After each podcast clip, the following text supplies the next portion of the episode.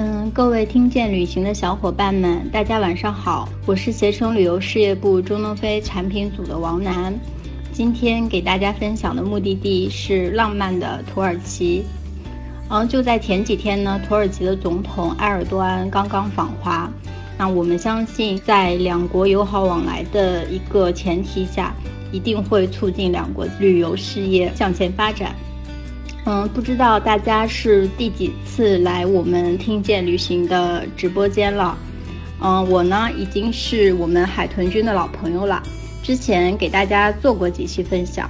那如果之前偶然来听过我们分享的朋友们，说不定，呃，之前也来过我的直播间。这一次呢，给大家带来一点不一样的体验。我们今天特别邀请了我们携程外网土耳其产品中。点评分数最高的一条产品的明星领队来给大家做这期土耳其的分享，那相信他今天的分享一定会更加的生动欢乐。那接下来我把时间交给我们的金牌领队新宝。大家好，我是许昕，大家呢也可以亲切的叫我新宝，是一位年轻的九零后领队。别看我年纪小，踏入旅游行业短短三年，新宝已经走过了三十六个国家了。要是你问我走了那么多地方，哪个城市或者国家会让你流连忘返，那我的回答肯定是土耳其。无论是梦幻的卡帕多奇亚，还是充满异域风情的伊斯坦布尔，又或者是被颜料盘不小心打翻在海里面的费特西耶，都让新宝感叹不已。世界上怎会有这样一个国家，在文化和自然两方面都可以做到这样的强和极致？文化上呢，土耳其有拜占庭帝国和奥斯曼帝国相继绽放；在自然方面呢，有地中海的美景、卡帕的神奇地貌、爱琴海的蔚蓝让人惊艳。讲到这里，你是不是有点心动了呢？别急。这期听见旅行很荣幸的被邀请来分享土耳其的所见所闻所感，希望短短的三十分钟时间可以让你对土耳其这个备受争议的国家让你有所改观。好了，那就让我们一起开始吧，一起度过这个愉快的旅程。首先，让我们来聊一聊土耳其是否安全，签证是否方便，需要带什么东西呢？我来告诉你。土耳其可以说是一个可以说走就走的国家，因为它的签签证非常非常的方便，只需要提供护照首页给旅行社，旅行社呢会帮你办理电子签证，而且电子签证可以说是秒出签的状态啊，我们不用再为了证明。呃，资产证明啊，或者在职证明，又或者是小朋友的各种公证、公证这些，呃，你妈是你妈，我爸是我爸这种东西而烦恼了。土耳其可以说是首选的签证很方便的国家。那么你们最关注的问题是什么呢？那当然是安全问题呢。这个安全问题也不必担心，由我来告诉你。目前，澳大利亚和新西兰旅游局对其公民的旅行建议呢，都一一提高了对土耳其的安全评级，将其归为旅游过程中需要提高警惕的黄色级别。安全等级呢，被设定为与希腊和意大利同样的级别。其实它比较乱的地方呢，是在东南部。根据国家旅游局安全提示。土耳其东南部呢，由于战乱不适合个人出行，这一点呢，我也向当地人做了求证。如果是跟团前往，安全系数可以说是非常之高，因为危险的地区我们根本就不去的。但是个人旅游呢，的确不安全，我建议大家还是不要去东南部分哦。换句话说，除了东南部分，土耳其其他地区总体来讲是非常非常安全的。不过，由于土耳其接纳了不少难民，所以出门在外，尤其是到了热门旅游景点，还是要格外小心自己的钱包。但像抢劫、杀人之类的恶性暴力事件是非常非常少见的了。除了证件以外，你需要带什么东西呢？那就是中国特色的老干妈了。那可是在土耳其可以自救的食物啊！不是说土耳其的餐有多难吃，而是我们吃不惯。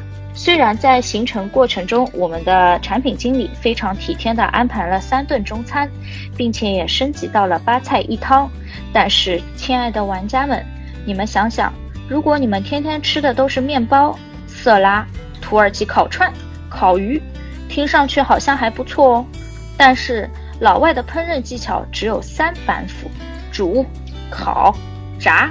所以，当你有一个中国胃的时候，你会发现中国特色的调味品是多么的重要。其次呢，土耳其地处于欧亚大陆的交界线，紫外线非常非常的强烈，即使在阴天不知不觉中，你也会感受到紫外线的强烈攻击。如果你不想从一个白白嫩嫩的小姐姐变成了非洲老阿姨的话，请你一定要准备好五十加的防晒霜。但是新宝刚刚从土耳其回来，你们猜猜我晒黑了吗？有人会问我土耳其的特色酒店有哪些？那新宝最推荐的就是卡帕多奇亚的洞穴酒店了。如果去土耳其，你必须要体验一把了，否则你真的不够网红。为什么会选择卡帕多奇亚的洞穴酒店呢？因为就像老外来我们首都北京，首选的会住四合院，而因为那边接地气，而且你们也知道四合院的价格并不便宜。那去住卡帕多奇亚的洞穴酒店呢，也是同样的道理，住的是文化，品的是历史，玩的可是逼格啊！根据史书记载，卡帕多奇亚的洞穴酒店曾被早期的基督徒用来做避难场所使用。洞穴酒店呢比较特殊。它一共分为三层，到达层呢就是酒店的前台了。与其他酒店不同的是，其他常规酒店一二三楼是往上走，而我们住的洞穴酒店是往下走，也就是说三二一。呃，我来跟大家分享一下我客人住洞穴酒店的一些趣事，好不好？第一个故事呢，是发生在今年冬天春节带团时。一开始我很担心我的客人住不惯洞穴酒店，但当我分好房卡去巡房的时候呢，发现很多小朋友我在洞穴酒店的院子里面玩得不亦乐乎。你知道为什么吗？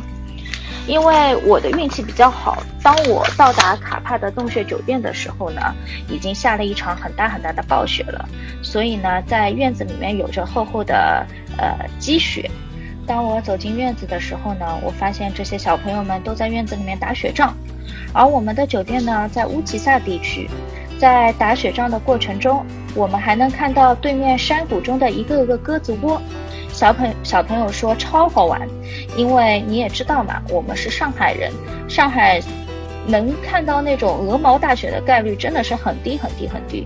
有的小朋友大概大概出生到现在也是第一次见到这么大的雪。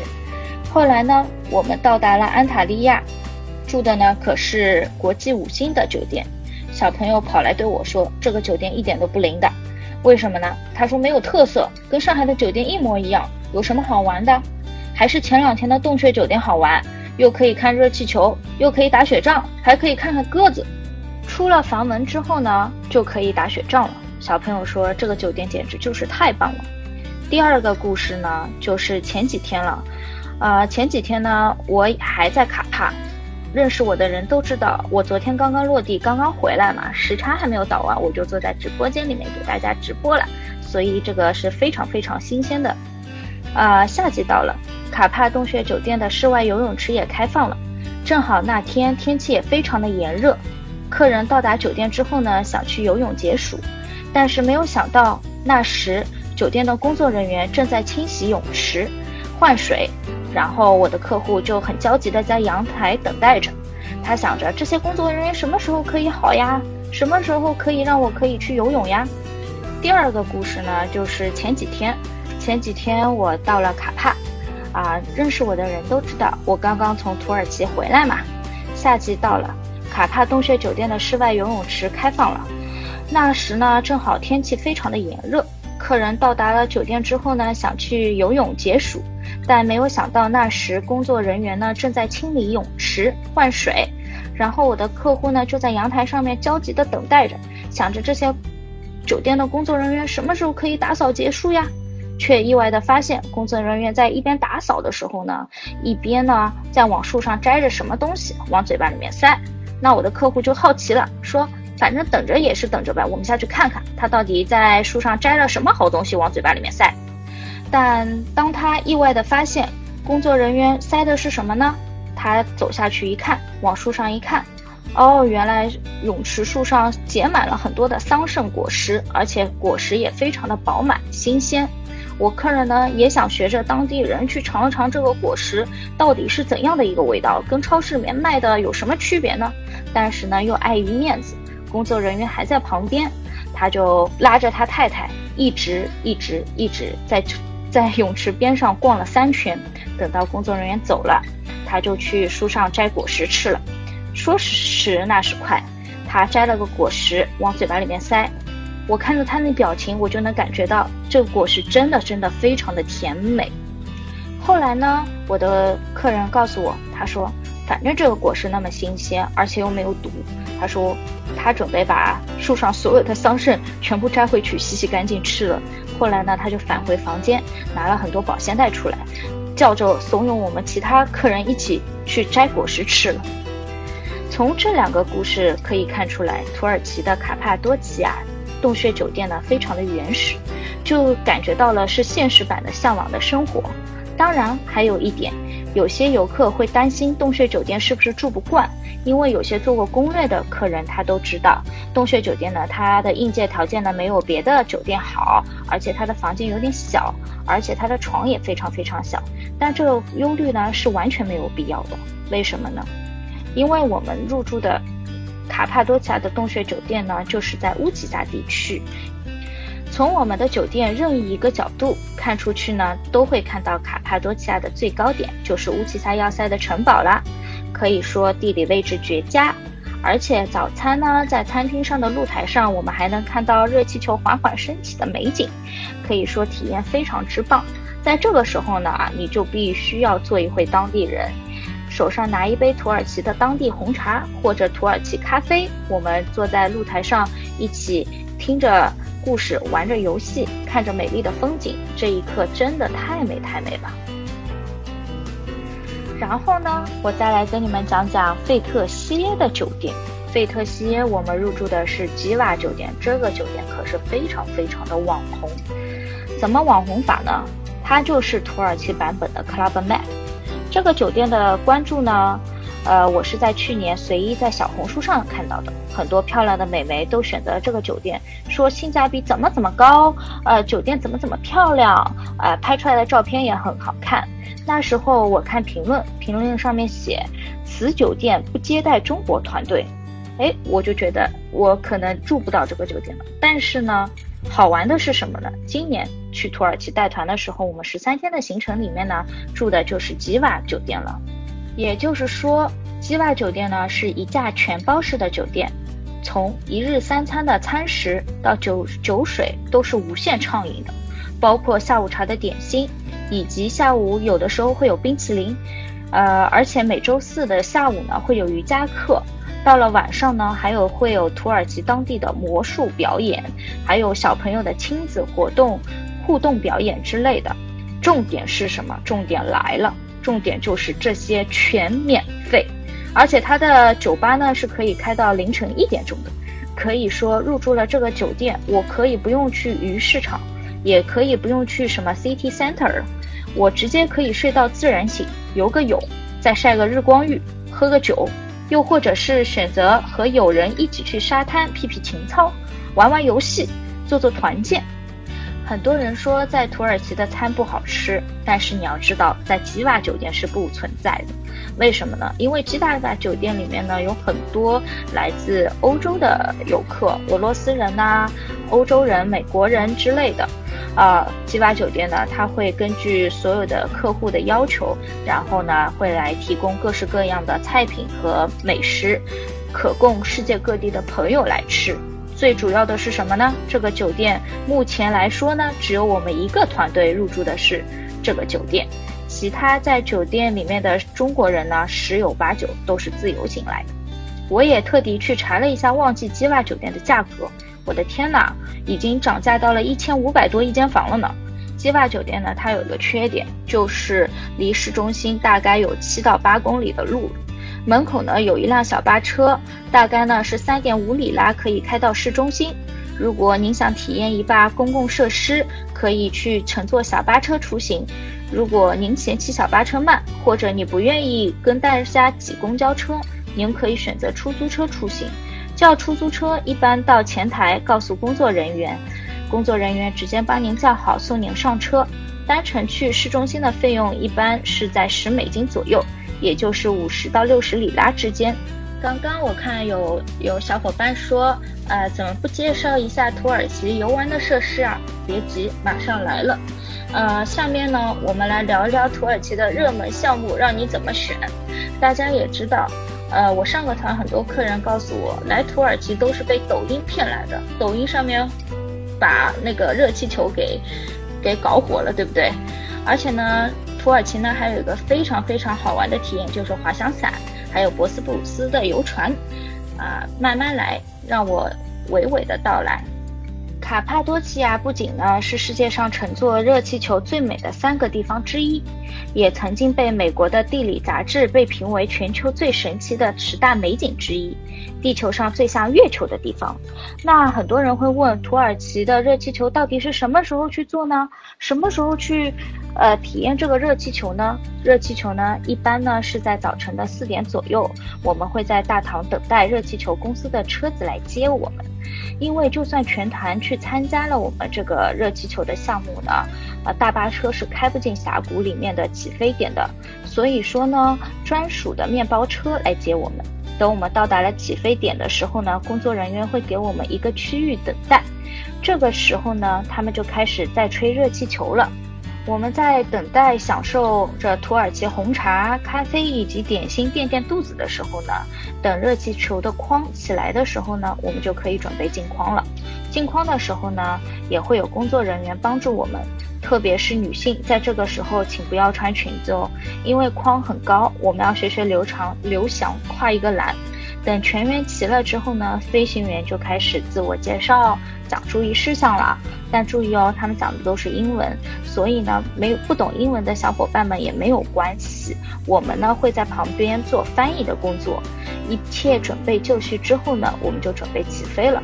当我客人开始起飞的时候呢，很多客户就会问我：“哎，新宝离地了吗？离地了吗？”然后我会告诉他们：“离地了，已经离地了，你感觉到了没有？”当他们离开，呃，当他们离地的时候，他们还不敢相信，因为他们告诉我，这个感觉非常非常的平稳，连起飞的感觉都没有。大约在飞行了四十分钟之后呢，这个热气球会忽上忽下，往左边飞，也会往右边飞。呃，飞行员呢会依照他的技术带领看你整个峡谷。啊，等四十分钟之后呢，我和导游呢会去落地的地点去接他们。这个时候呢，有很多工作人员已经摆满了鲜花，摆满了香槟。我们这个时候呢，就要开始庆祝这次圆满的飞行体验了。在开香槟之前呢，飞行员会致辞，会感谢大家，也会干呃，也会再次的欢迎大家来到土耳其旅游。最后呢，一起举杯庆祝完毕之后呢，教练会分发飞行证书，然后我们就开始上面包车，之后我们就可以。开完酒店之后呢，我们就可以用早餐了。一般来说呢，大的热气球公司呢，每天有两次的飞行。首飞呢，在日出之前，可以在空中看到太阳升起，也是大多数游客的首选时间。二飞呢，在日出之后，此时天已经彻底亮了，俯瞰着地表会非常的美丽。不仅仅是热气球，早晨起来享受一个卡帕多奇亚的峡谷式的早餐。面朝着热气球冉冉升起的前方，冲一杯土耳其咖啡，喝一杯土土耳其的浓茶，让眼前的一切美景叫醒你的大脑，这一刻会让你永生难忘。下面呢，新宝呢会带着你一起上天，我们要去玩滑翔伞了，你们准备好了吗？滑翔伞呢，首先呢是滑翔伞的公司的车会来酒店大堂接你们，大约会开个三十分钟的时间。我们首先到达的是降落地点，在降落地点呢，它有一个像接待室一样的地方，这个地方呢会让您放你的贵重物品。完了之后呢，教练呢会一起上车，要开个大约二十分钟的时间到山顶。山顶啊。看天气情况，天气好的时候呢，会在两千米的高度起飞；天气不好的情况下呢，一般呢是在一千二百米的基地起飞。那么在车子上山的过程中呢，教练会跟你玩一个小游戏啦，啊，就是会有颜色方块的选择。每个教练呢有一个专属色，让您抽签选择自己的陪飞教练。教练呢会跟你玩一个小游戏，就是会有五颜六色的方块去选择。每个教练都有一个专属色，让您抽签选择自己的陪飞教练。然后到了山顶之后呢，就开始穿装备了。一般呢会有四五个工作人员帮您把装备穿好，啊，帮你把安全帽戴好，呃，以及呢就是说再检查一下您的安全带啊，这些安全设施准准备好了之后，您就开始等待起飞了。可以说那一刻的心情是非常非常的害怕以及激动，啊，也有一点小小的期待。总之呢，用语言呢是很难去表达的，你一定要去体验一回了。但当你起飞之后呢，你会发现这个项目一点都不恐怖，一点都不恐怖，都没有失重的感觉。起飞前，教练会给您戴上安全帽，到飞平稳之后呢，会帮你把安全帽脱掉，开始各种的摆拍。记得这一刻一定要腿伸直，这样子会显得腿长。啊，那么。快降落的时候呢，教练又会把安全帽给你戴上。这个时候你就要做准备的降落了，啊，降落的准备了。其实整个过程呢一点都不害怕，一开始觉得害怕，只是数字觉得让你觉得海拔高，会不会恐高？但是新宝建议，如果你有很大的恐惧的话。还是不要去参加这个项目了，呃，如果您想挑战一下自己，想疯狂的年轻一次呢，那么我真的建议你去体验一回这个项目。再和你们讲一个故事，就是在上个月我带团的过程中呢，有一位客户，他大概年龄在六十五岁上下左右。呃，因为年龄的限制呢，我是不建议他去玩这个滑翔伞的，因为我害怕他会有高血压，又害怕他会有呃一些身体上的疾病。但是我一直在阻止他，让他不要去玩，不要去玩。他呢跑过来找了我好几回，跟我很诚心的讲了几句话。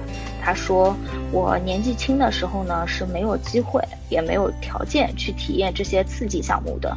这一刻呢，他想重返二十五岁，他想让我帮帮他完成他这个飞天之梦。于是呢，我同意了，让他去体验了。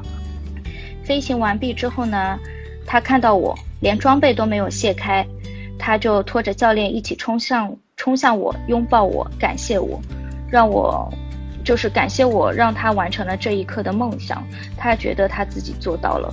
所以说，如果你真的是对这个东西非常有执念的话，趁年纪轻，我们还没有老，真的应该去体验一把。还有一个体验呢，就是大家都可以去体验的一个地方，那就是博斯布鲁斯海峡的游船了。它呢是在伊斯坦布尔，相比之前的上天入地这些呢，它会比较悠闲，因为它属于纯看风景类的体验。当我们客户在博斯布鲁斯海峡上呢，他们看着两边五颜六色的房屋以及豪华的酒店外观。穿过了欧亚大桥，看一边是亚洲，一边是欧洲的奇观。当然，天气情况好的时候呢，我们会发现，我们的船在行驶的过程中呢，有海鸥跟随着我们的船只在飞行，有种感觉就是海鸥在乞讨，希望我们能够施舍点面包喂饱它们的感觉。当海鸥多的情况下呢，经验告诉我应该仔细观看一下海平面了，因为讲不定会有海豚哦。我真的没有骗你，真的会。果不其然，当我们耐心等待的情况下，发现远处波兰的蓝色海平面上出现了一排排黑色的旗，我们不禁感感叹道：“哇，这就是伊斯坦布尔，这就是博斯坦博斯布鲁斯海峡。”在伊斯坦布尔看到海豚已经不只是一次了。就在前天，新宝又去坐游船了。正当我在发呆的时候呢，我又看到了远处有稀稀两两几个海豚，仿佛在和我打招呼。哇，新宝你怎么又来了？你还记得我吗？你要不要给我喂点食？OK，那我的分享呢就到这里。嗯，大家晚上好，我又回来了。嗯，今天的话，因为我们不是第一次做土耳其的分享了。所以，我们这一次邀请新宝来，呃，针对的是土耳其一些网红的项目，做了一个比较深度的一个推荐。那如果大家对土耳其的一些比较呃基础的呃一些景点啊和信息有问题的话呢，待会儿也可以跟我们来提问互动。那我看大家现在的心情已经等不及了，那我先把我们今天的优惠活动的产品推荐给大家。嗯，这条呢是我们一条土耳其十三天的产品，我们产品的提供方就是新宝所在的旅游公司爱玩家。那这一条产品的话，我就挑重点给大家说一下。那首先，我们这个产品是入住卡帕多奇亚两晚洞穴酒店的，产品内直接帮客人已经升级好了。那我们的这个行程在前面有讲到土耳其必打卡的一些项目，比如说费特西耶的滑翔伞、卡帕多奇亚的热气球。那这两个比较著名的地方，我们都是会去的。那另外，我们还是会去到一个呃，类似于像，嗯，希腊的一个白色小镇博德鲁姆。那我们是选择的是土耳其航空直飞伊斯坦布尔。中间包含两段内陆飞机。嗯，第二条产品呢，嗯，是一个十一天的土耳其产品。那这个产品跟十三天相比的话，我们减少了博德鲁姆这个小镇的游览，那么减少了一晚在费特西耶的停留。所以我们这个产品整体下来是十一天。那如果客人的话假期比较紧张的话，您可以选择这条十一天的产品，因为我们前面的一些项目在这个产品中也是可以体验到的。在卡帕多奇亚、费特西耶我们是都去的，而且这个产品我们在费特西耶选择的酒店虽然不如十三天计划酒店的设施那么好，但是这个酒店距离海边的那个小镇。距离是非常非常近的，步行就可以到，很方便。嗯，我们这个产品送的是漫游超人的移动 WiFi，会安排两人一台。呃，玫瑰水，还有土耳其的那个著名的那个巧克力啊，一八六四，我们都是会给客人作为伴手礼，人手一份的。因为这个产品的呃小的亮点很多，所以一下子来不及介绍，大家可以具体去看一下产品的外网介绍。嗯，热气球的话，大框、小框都有。嗯，一般比较常见的是二十个人左右一框。然后还有小一点的，是十个人左右。那我们一般团队经常用的是，嗯，二十到三十个人左右的框。那像我们团队的话，一个团大概在二十五左右。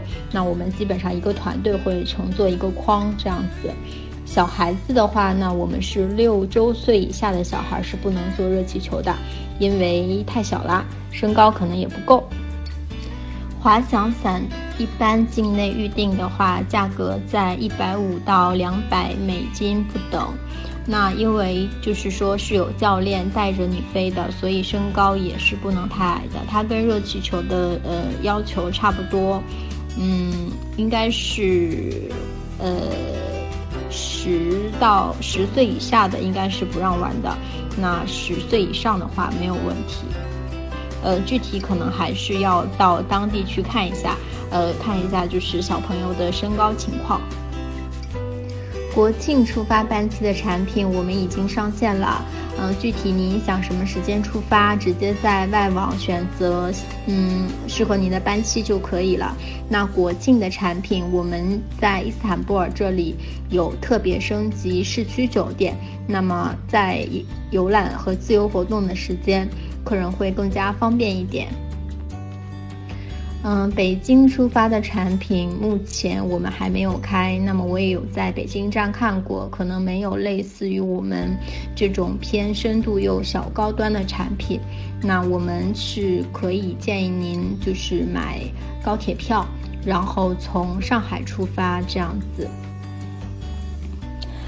嗯，其实呢，我觉得一条产品的好坏并不完全取决于它的品牌，不管是我们携程自营的产品，还是我们外网一些品牌旗舰店的产品，都有它的优势所在。那大家在选择产品的时候，就看好产品本身，呃，一些附加的东西，比如说他住的是什么样的酒店，那是不是一些指定的品牌酒店？那它在某些关键的景点是不是有包含门票？是不是有停留足够的时间？在行程的安排上是否合理？然后包括一些附加的赠送的东西是否充足？那就是等等这一些方面，大家在选择产品的时候可以仔细的去做比对。